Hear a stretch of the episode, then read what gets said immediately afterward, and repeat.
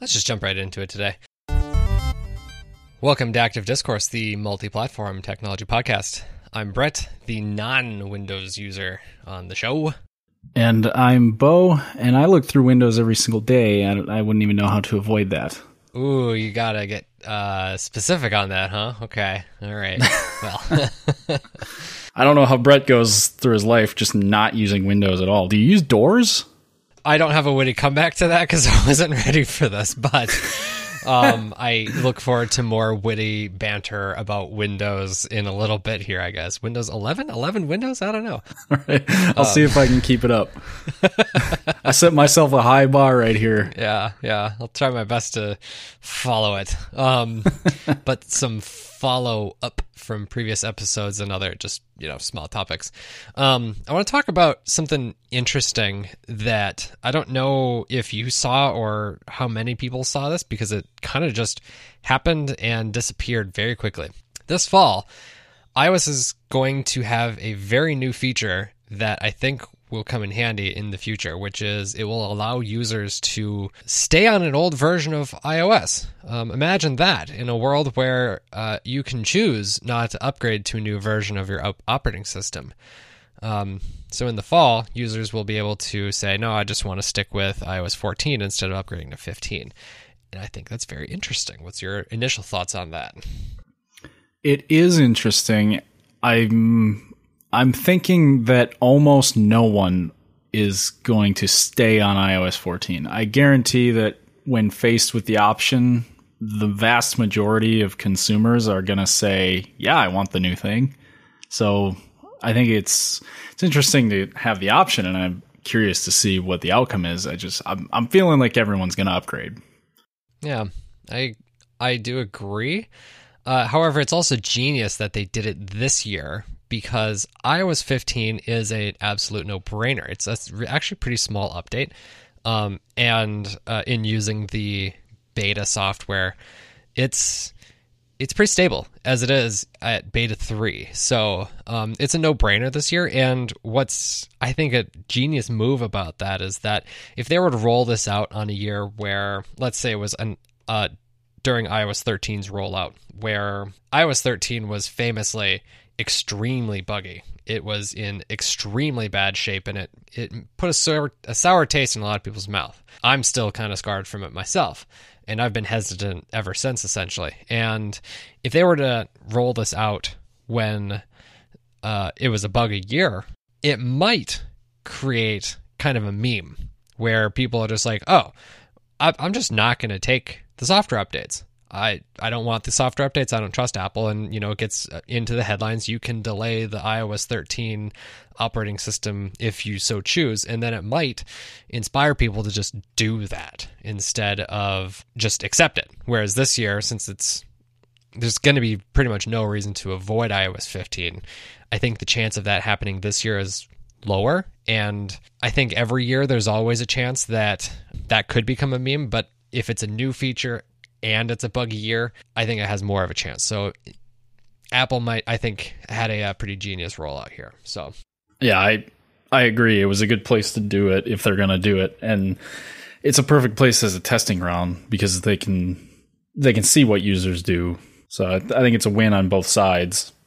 Um, it will make uh, supporting older operating systems harder, and I I do hope that Apple um, supports older operating systems a little bit better in the future. So a lot of the changes to Swift UI are only available in iOS 15 this upcoming year.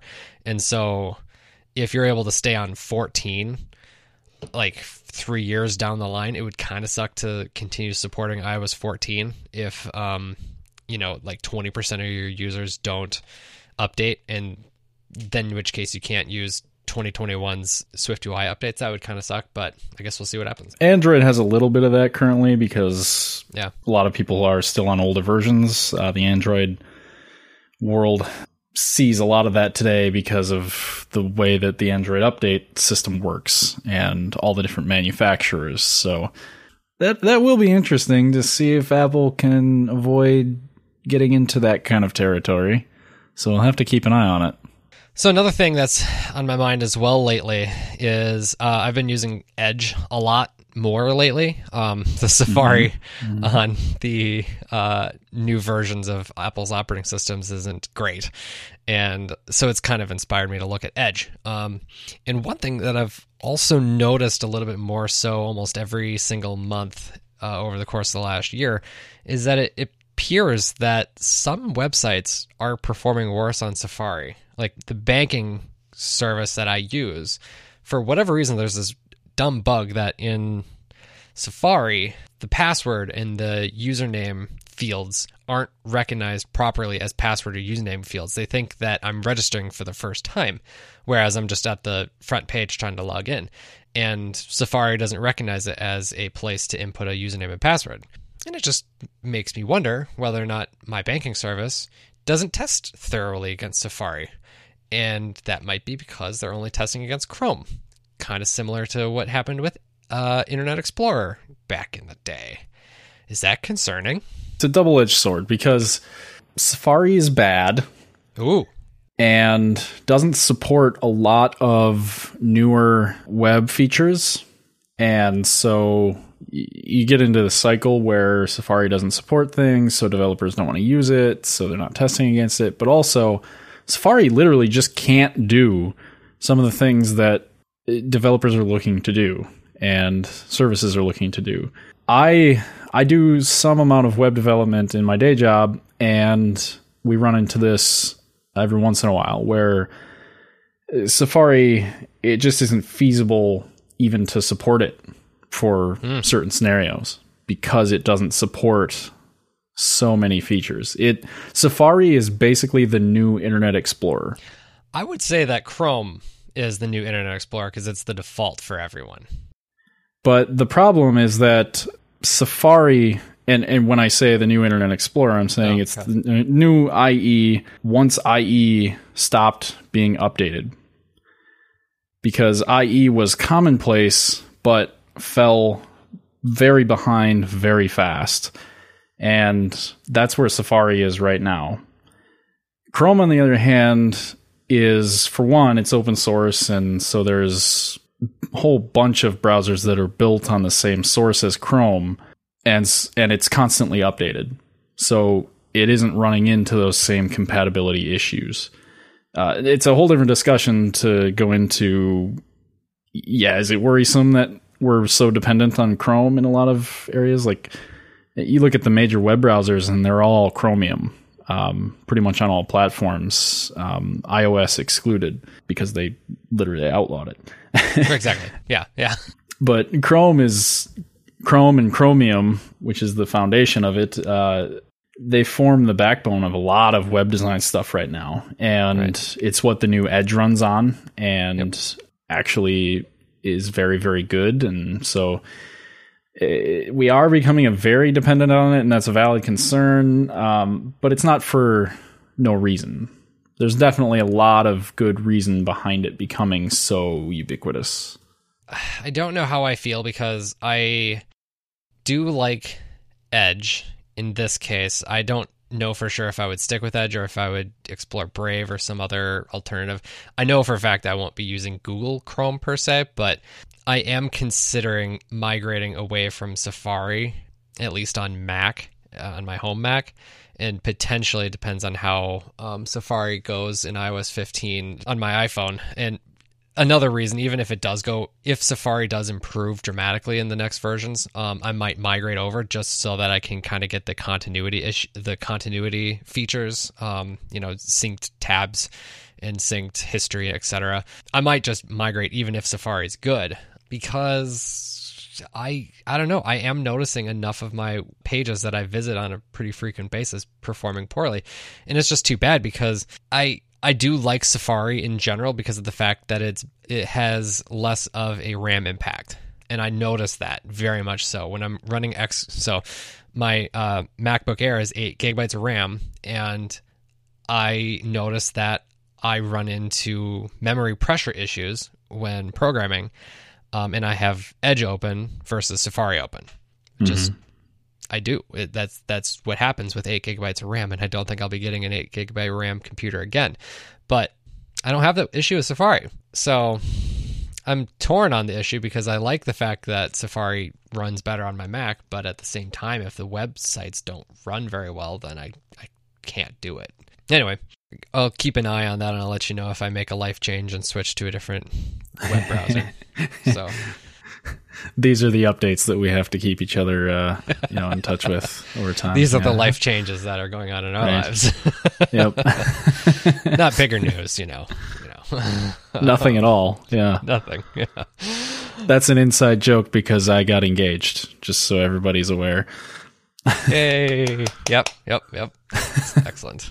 It is excellent.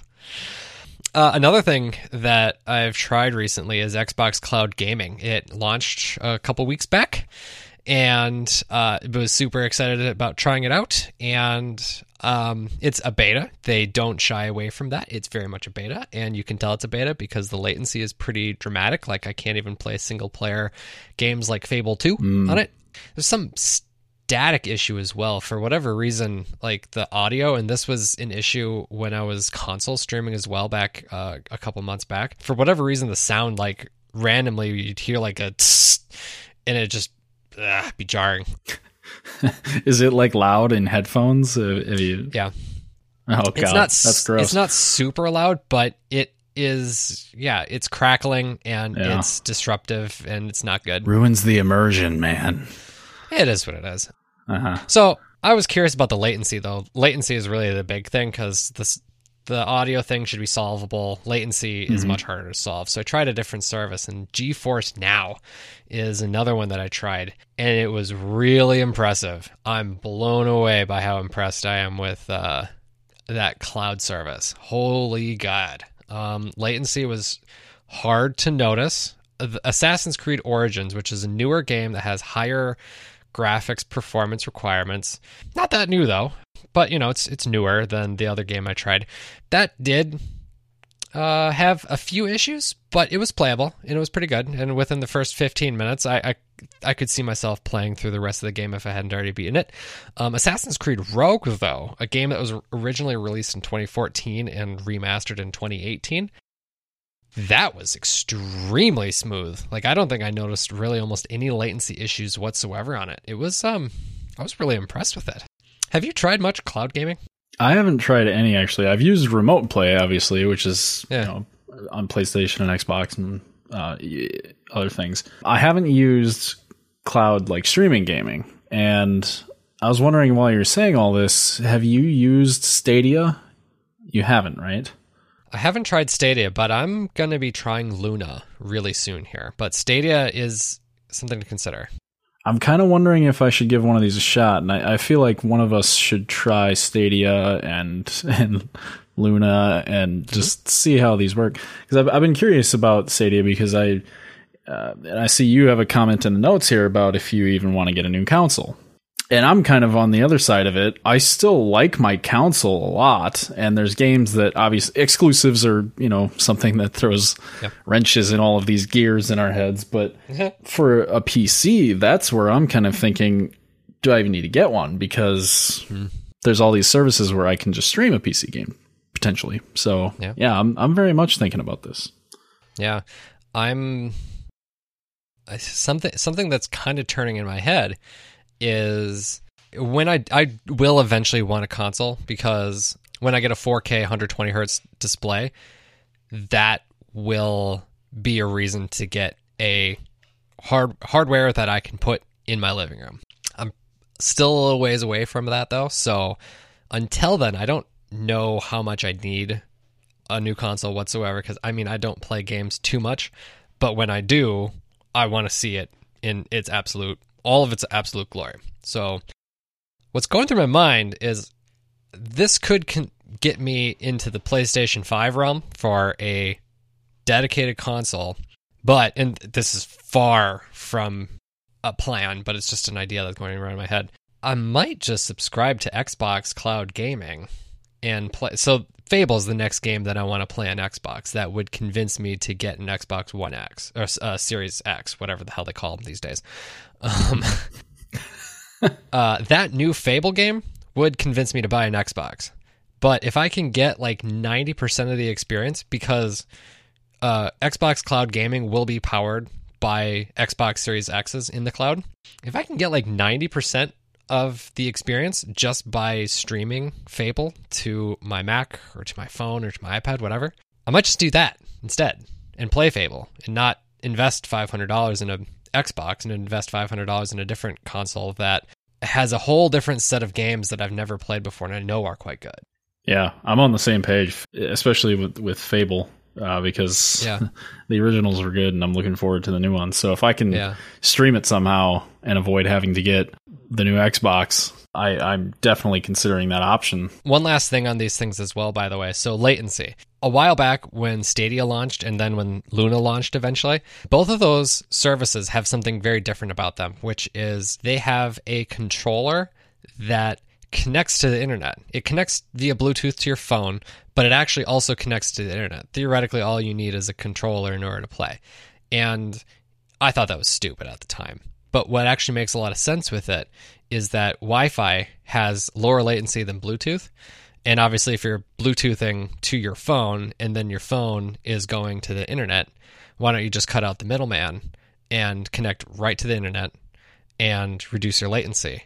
And all you have to do is connect the str- the display, your phone or your Mac or your iPad, to the service, and then it all just syncs up. And then the only essentially latency that you see is what's on display. I'm oversimplifying that dramatically, but I'm actually really interested in that because I can very much see how that would produce even lower latency than Bluetooth to phone. So when I try Luna, which might be soon, I might get a controller, or at least get it within a 14 day window to return it if I need to, and try it that way, uh, just to see how the latency goes there. So that might be how I play Assassin's Creed Valhalla, by the way. All right, yeah. Anyway, one more gaming thing. This one kind of just came up in the last few days. Yeah, this one this one will actually transition a little bit into our main topic for the day. Uh, Yeah. Valve just put out a little something something called the Steam Deck, which again is from Valve, not the similarly named Stream Deck, which is from Elgato and is a totally different thing. um, Steam Deck is a portable PC, really, just a handheld PC. It's got um, a seven inch touchscreen, and then you know the pretty standard kind of. It's a lot like the Switch, Nintendo Switch, um, in terms of form factor, and has pretty much all the kind of connectivity and buttons and things that you'd expect with some really kind of nice additions. Um, it's actually got touchpads on both sides of the device. Has actually fairly good specs. I, from what I can tell, it's basically roughly equivalent to a PS4 or Xbox One. Main difference being it's outputting obviously to 720p, not 1080p. So it, it gets a little performance boost because of that. It doesn't have to drive quite so much. But Yeah. other than that, it's got like 16 gigs of RAM and it's got uh, fairly high powered AMD GPU in there. And just overall, like a really nice device and really tempting, actually. Yeah, I so you don't have a Switch, right? I don't have a Switch. Okay. The magic of the Switch is honestly the the library of Nintendo games. The hardware itself is fine. I hate the fact that it has a plastic display, but whatever. The Steam Deck, it's really interesting.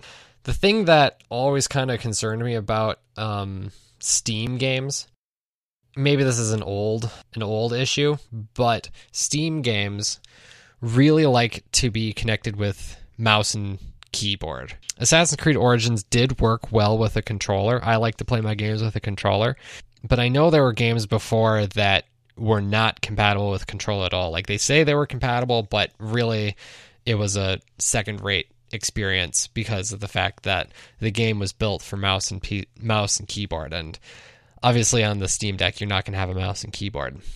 There is a dock, or you could just plug it in with USB C to a monitor and use it as a desktop PC with a mouse and keyboard. So there is that option. Aside from that, it's up to the game to design for things. So some games will be better than others, but I, I know there's definitely with Steam itself, and and now that they've got you know they've had a controller for kind of a desktop or, or a console oriented system, and now for this portable one, they they've they've delved into controllers, so I think the the support is there on for as much as Valve can do. Uh, so it's up to the games and the the game designers to to incorporate hardware like controller support. Yeah, and hopefully they're using the same hooks that the PlayStation Xbox controllers use, which would make sense. It's it's really interesting. Well, I don't I don't see it being like a out of this world commercial success, but it's either going to be one of the most popular ways to have portable games or it's going to fizzle. And it, it's going to fizzle if either the games just don't uh, map out to a small screen like that very well, or if app de- or if developers don't support it, or if there's something funny with the drivers of the uh, of the graphics. There's a lot there that could go wrong, but I think it's a very interesting thing to try. And I think that anyone who gets it, I think should be willing to be a beta tester because it's probably going to be a beta start. Yeah. Yeah, it's it's a new OS. I mean, for the most part, it's it's Valve's own Steam OS, which is it's Linux based, um, but it can run Windows games and everything, anything that's on the Steam store, I think. But it's yeah, it's it's a new venture, and uh, I think it looks good so far. But yeah, absolutely, it's going to need to shake out, and I guess we'll see what what people think of it and how many people actually get it. Because I, I think mm-hmm. there's a certain people uh, group of people in the middle who's gonna probably really like this. I think for yeah. people who are hardcore gamers, maybe this won't do enough because I don't I, I, don't think you're going to be able to run most games on ultra or whatever. you know, oh, I don't so if you want to plug it into your if you want to plug it into your computer even and run it uh, on a monitor, I don't think it's got the power to do that. I think most games, uh, especially newer ones, more graphically demanding ones, you're going to be running them on medium. But it's a really cool device, and I think it'll be a, an easy route into PC gaming for people who don't invest into building a PC or things like that. So I really like it as a device, and think um, it, it'll start shipping in December of this year. So it sounded like they were going to have it out before you know the holiday. You're going to try to get one? I don't think I'm going to get one right away. Okay. I say that now, but. yeah. I, TBD. I, I may end up yeah. buying one. We know how that goes. I would say if you're going to get one, you have to get one with at least the faster storage. The slower eMMC, I think is what it's called. That storage, I don't think you should get. So the base model, don't get that. So it starts at 399 and that gets you 64 gigs eMMC. If you upgrade, see what's 529 gets you 256 gigs on an SSD, uh, NVMe, and 649 gets you 512 gigabytes. NVMe is so stupid fast. So yeah, the SSD is going to be huge. So oh my god, yeah, and NVMe drives are just so stupid fast. It's just incredible. So right. So this is this is going to be cool. I'm going to be watching this one. Yeah, it's pretty yeah, cool. Yeah. That'd be fun. I'd be curious.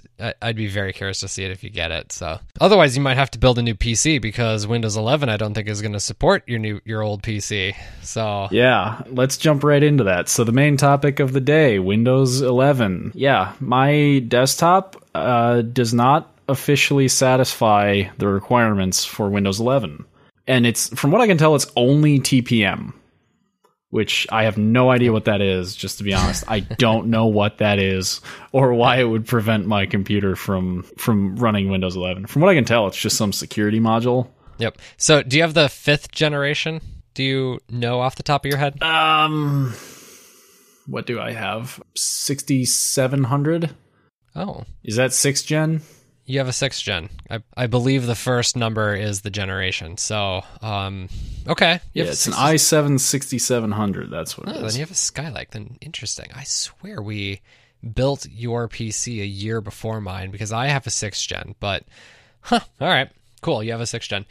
Um, yeah, my my desktop PC at home also can't support Windows 10. Um, it's been sitting I'm obviously traveling right now, so it's been sitting uh, and not being used. But the future of that desktop is just a server, so um, I don't know. We'll see what happens with that in the future. But I I listened to Windows Weekly, and there's been talk about how Microsoft is considering allowing the seventh gen to be supported, but TPM I believe has some considerations with uh, Spectre and Meltdown mitigations, whereas the sixth generation Skylake doesn't have any mitigations at the hardware level at all. It's and I think all Intel and uh, ARM and AMD processors are still technically uh, Spectre Meltdown susceptible, but to varying degrees, obviously. hmm Uh, your laptop, though, you also have a laptop. Do you know, uh, kind of off the top of your head, when you got it and what processor it might have? Ah, I I don't man. When did I get that thing? I think it was after my desktop, but yeah, I I haven't actually checked if the laptop uh, supports Windows 11, or rather, if Windows 11 supports it. I don't know. I haven't checked that. I will probably do that right after we get off of this discussion. It'd just be a super bummer if you had two computers Right. in your household that can't Which aren't get that old. Yeah, No. I mean, like Yeah. the desktop. It was November 2015 is when we built that. Yeah. Um, my laptop, I think, is newer than that, and that that so that's only a few years old. And yeah, if if neither of them support it at all, although I think I did see something where you can bypass TPM. Just a quick search before we started talking today. Um, where you can bypass that TPM requirement because that's that's the only thing as far as I can tell. Because I ran an app that that Yeah. breaks it down. It's called Why Not Win Eleven. Uh, and Funny name. and that was the only one that uh, that gave me a red X was that TPM requirement. So I don't know. Uh, Yeah, I would I would hope that uh, one of them at least can get it, or both if I can, you know, work around it a little bit. So, uh, just at a high level, what are what are your thoughts on Windows 11? Are you Windows 11? Are you excited about it? I am overall. I think it looks. I like the aesthetics of it. I think that Windows it desperately needs a graphical overhaul, Mm-hmm. but more than an overhaul, well, I suppose just a, a thorough overhaul. It needs the older parts of Windows to catch up. There's a lot of cruft that has accumulated over the decades that Windows has been a thing. And Microsoft has not been good at keeping older parts looking like newer parts. It, it's mimetically bad at this point. I'm I'm making up that word if it's not a thing. What Uh, does it mean if it doesn't mean anything? all words are made up. Yes. Um, I, but I love the way Windows 11 looks. I really do like it. They did have a lot of new stuff in there too, like some of the window management, um, which is a big thing. Like with multiple monitors Yeah. right now, Windows 10 and previous do not handle multiple monitors well. So it's great to see that they're focusing on that.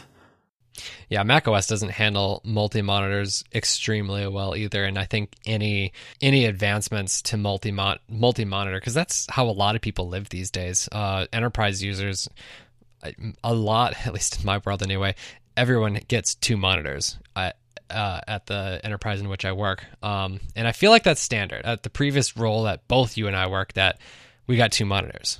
It's not uncommon to get a laptop and a monitor or to get a laptop and two monitors. It's a thing Yeah. that people do. So that's good. Yeah, I, I think that the graphic design looks better on it as well. I- I am blown away by some of the Windows 95 elements that do still remain in Windows 11, but I also think that Microsoft just generally finds themselves in a pretty tricky situation anyway because the people who use Windows fall into like I think two major categories of people. Uh, IT administrators who are administering the software to tons and tons of people who just need to use the computer to do day-to-day tasks and then there's uh, enthusiasts who want to see the latest and greatest and breaking changes as soon as possible and I don't know. Microsoft just finds themselves in a tricky situation. Whereas if they if they get rid of the uh, the control panel, it will upset a ton of users on one side. Whereas if they don't, it'll upset a ton of users on the other side. It's hard. It's hard. So The third option is obviously to maintain both of them. To have a control panel for power users, but to have a settings app for casual users or just everyday people using Windows. Yeah. And I don't know. I just I, I can't help but feel bad for Microsoft because of the fact that I, I mean Apple finds themselves in a different situation because they aren't a demanding presence in the enterprise ecosystem. So they can make changes and upset people, but it doesn't ruin a ton of people's lives. Whereas if Microsoft were to take an Apple approach, whoever's the CEO in that situation would be fired within a year, I think. Mm-hmm. I don't know. I hope you can get Windows 11 on your home computers. Would you? So you mentioned building a new computer. Would you build a new computer explicitly so that you can get Windows 11, or what's your timeline on that? I don't think I would uh, just to get Windows 11. Um, I think more likely is I'll find a workaround to get it installed on my current PC. Yeah. Um, and I don't think I would build an entirely new PC because I think I have some components I can reuse. I can probably use reuse the power supply and you know the the RAM, the SSD. So I have stuff that I could reuse, but I was thinking about rebuilding it for gaming. Cloud mm. gaming might change that, but yeah, I for sure wouldn't rebuild anything or upgrade just to get Windows 11. There's no way I'm going to do that. But I would like Windows 11, so I'll try and work around it if I can. I'm, I'm sure I'll be able to. It, it looks like it's going to have some cool stuff, and I like the way it looks. Uh, some of the kind of new things that they're putting in, we talked about their window management. Um, mm-hmm. On top of the, uh, the multi monitor support, they have uh, snap layouts don't know how much you saw of that, but it's a little bit of what they have um, in their Power Toys tool, which is something actually was one of my picks probably a year ago. Power Toys is like a open source little tool that is made by Microsoft, a revival of their like Windows 95 or whatever tool called Power Toys. And that has something called fancy zones where you can save layouts for windows and quickly drag them into those places and move things into those layouts. And that's actually going to be built into Windows 11. So you can, um, I forget how you trigger it. You go over the maximize button or something and, and it shows a little window where it's different layouts and you can click that and it puts the window there, moves things around. So stuff like that. It's also going to be more efficient for Windows updates, which is good news for a lot of people. Windows yeah. updates tend to be a controversial topic. Actually, what's on that? So, what's changing in Windows updates? It sounds like they're making them more more like deltas, I guess. Uh, they're they're much smaller and more efficient, and they can actually happen in the background. So it, it shouldn't bother you as as uh, disruptively as Windows updates kind of have in the past. Uh, hmm. I, I, don't know exactly what that looks like in practice yet, but that that'll be nice. Yeah, that would be nice because on on my side of the world, any operating system update, iOS or Mac OS, Watch OS is a nightmare as well. All none of them are Delta updates. It's all Apple saying, "Hey, we're going to restart your your phone. Can you let us?" And you play the dance of when you can or not. And it's not nearly as bad as on Windows where you're getting them maybe once a week and um, it just interrupts you. But it's it's not a super pleasant experience, and I know that it's a reason why people put off updates as frequently as possible. So I think a a non-intrusive update system would be sweet. And I I don't actually run into it all that often.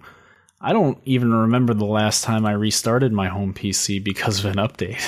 Fascinating. I hear that all the time on Windows Weekly where they're just frustrated on how this update software goes. It's interesting that you don't have any issues. I mean, it's it's cool that you don't have any issues with it. I just can't help but wonder what the regular world is all about. So yeah, no idea. I it, that's kind of why I say it's controversial because I know a lot of people. Uh, it's talked about a lot. I wouldn't even say it's an issue for me. I don't uh, yeah, I don't remember the last time that uh, Windows updated, and I just ran a check just now, and it says I'm up to date and I'm all good. so it's not like I'm six months behind or anything. So I don't think I've ever run into a situation where I'm busy and Windows is trying to update every day, and haven't I haven't run into that. Running out of time, but I want to check in on two things. One, uh, Android apps um, I imagine you're going to be pretty happy with it, but is that like life changing for you? Yeah, I mean, I don't know about life changing, but it is pretty cool. I would like to use my Reddit app, Boost, which is fantastic Android Reddit app. I, I would like to use that on desktop. That'd be pretty neat.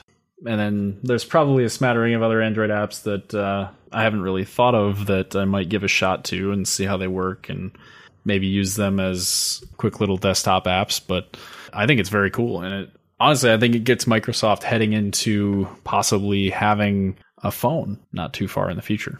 Yeah, yeah, that's true. Yeah, the Duos, the second generation Duo is imminent, so we'll we'll see how exactly they leverage Windows 11 with that. So Mm-hmm. always on, always connected to the internet. So it's at least at installation, but I can't help but wonder what happens after installation and what's required for home users. Pro users, enterprise users can disregard that um, if they'd like. But do you, I mean, yeah, how much do you care about needing a internet connection theoretically with Windows 11?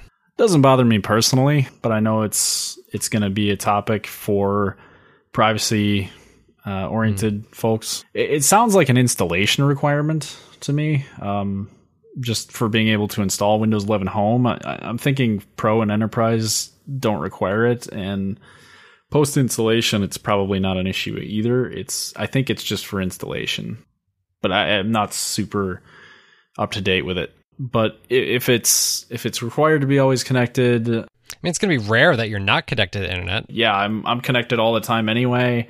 I guess the the bigger thing is you know it's your PC, um, so it's Right. the question of like I am always connected, so it's not really a problem. But ethically, or you know that that whole thing is it like is this Microsoft's thing and I'm leasing it, and I don't know. Yeah. Yeah, if it does evolve into always being required to be connected and it's it doesn't seem like that's the case, but Right. if you can't ever use it off a Wi-Fi network, obviously that would suck for a road trip. But I guess we'll see how it evolves in the future. So we'll we'll see how that how that goes. So Yeah, I'd- be surprised. It it failed for a reason when Microsoft tried to do it with the Xbox. So I'd be surprised to see it work here. If if that's indeed what they're even trying to do. you want to talk about uh, Windows 365 in the bonus episode? Sure. Cool. All right. Let's save that for there. So Windows 11, not so many doors in this case, but at least a few windows. So I don't know. That's yes, several several windows that we will be trying to peer through over the next was a- few months. that was. I apologize for that dumb exit to the topic. Uh, You had a done with the win- whole episode to think about that in the background. You could have just totally ignored what I was talking about and just you know brainstorm on on your own. But oh well, Just tried it's tried to talk about like Windows at Home Depot or whatnot. How, how clear is these windows? so there's always Moving, yeah. Moving, moving on. on. So Windows 11 overall seems very cool. Looks aesthetically very good. Has widgets and well AI powered widgets even. It's got Teams built in. It's got rounded corners and uh, window management. So a bunch of cool stuff. Rolls in Windows 10X a little bit. Update improvements. Currently, I don't know if I'll get it right away, but I'll work around that eventually. I'll get it. I'll check it out, and we'll talk about it then. So. Uh, we'll see how Windows 11 goes as it starts to roll out. Yeah, I hope you can get it on your computers. It would really be uh, unlucky if both your computers can't get it at all. But uh, I guess we'll see. So, all right, closing out this episode, picks. What do you got this week? Pick time. I am still on the Dungeons and Dragons kick, so my pick is a game called Solasta Crown of the Magister. It's a Dungeons and Dragons game on uh, Steam, and, which I could play on the Steam Deck if I ever end up getting that. So you can find it at solasta-game.com. It is turn-based, which I ha- was never really interested in. I never really got into turn based games until recently for some reason. It's overall really well done, and the combat works really well. It, it feels like you have to strategize a little bit and you have to have some party synergy and stuff. It is really lacking in areas like character animation, writing, and voice acting. Voice acting. It's oh god, I very can only bad. imagine. yeah. The voice acting's terrible in some places and the writing too. Just like the phrases they use is like, really? Yeah. That's how you chose to like it's very anachronistic sometimes, you know, like yeah. out of character and out of world, so it's just strange sometimes. Nice. But otherwise the game is really well done. So far the story is pretty good. Uh, I like the combat and, and all of the kind of features that they have there that they've kind of adapted from the tabletop Dungeons and Dragons. So it's very cool. Nice. Uh, I believe there's a subreddit out there for bad voice acting, by the way, and oh I, yeah, I'm sure. I I it's I don't think I've been on it any anytime anytime recently, but I know I've seen a few videos highlighting bad. No, uh, there was a Nakey Jakey video uh, about bad voice acting. Oh, that's right. Hilarious. that's a side pick of ours. Ah, I miss him. He hasn't been around in a while, but anyway, uh, he's not my pick today, but he's always a he's always a pick in my heart. um, I found a YouTube channel called DIY Perks. This dude is basically the Ron Swanson of tech he makes so many interesting things. And something got in his head a little while back where he wanted to reimagine the way fans work on computers. You know, a fan where it's literally just a spinning circle of wind and it blows yep. it over, you know, hot components. Well, he was just like, no, I don't want to have a fan. I want to create a bellows system. And he created like a cabinet essentially that has this gigantic it, it's a gigantic PC that he essentially aspired to try to figure out how to cool a PC in a very different way. It's just hard to describe without you being able to like see this. So I just recommend checking out this video called the building the world's first breathing PC. In summary, it has this like gigantic plate essentially that moves back and forth inside of a like a contraption and as that plate moves it pushes air and the air pressure moves the air over the PC components. It's bizarre and it's amazing. This dude is so good at coming up with unique ideas and basically just willing this these concepts into existence. Another concept that is much easier to describe is he wasn't super pleased with the plasticky uh, case of the PS5, and so he decided to make a PS5 case out of brass. Gnarly. And it looks beautiful.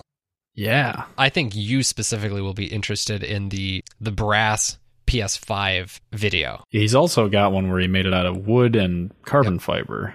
Yep.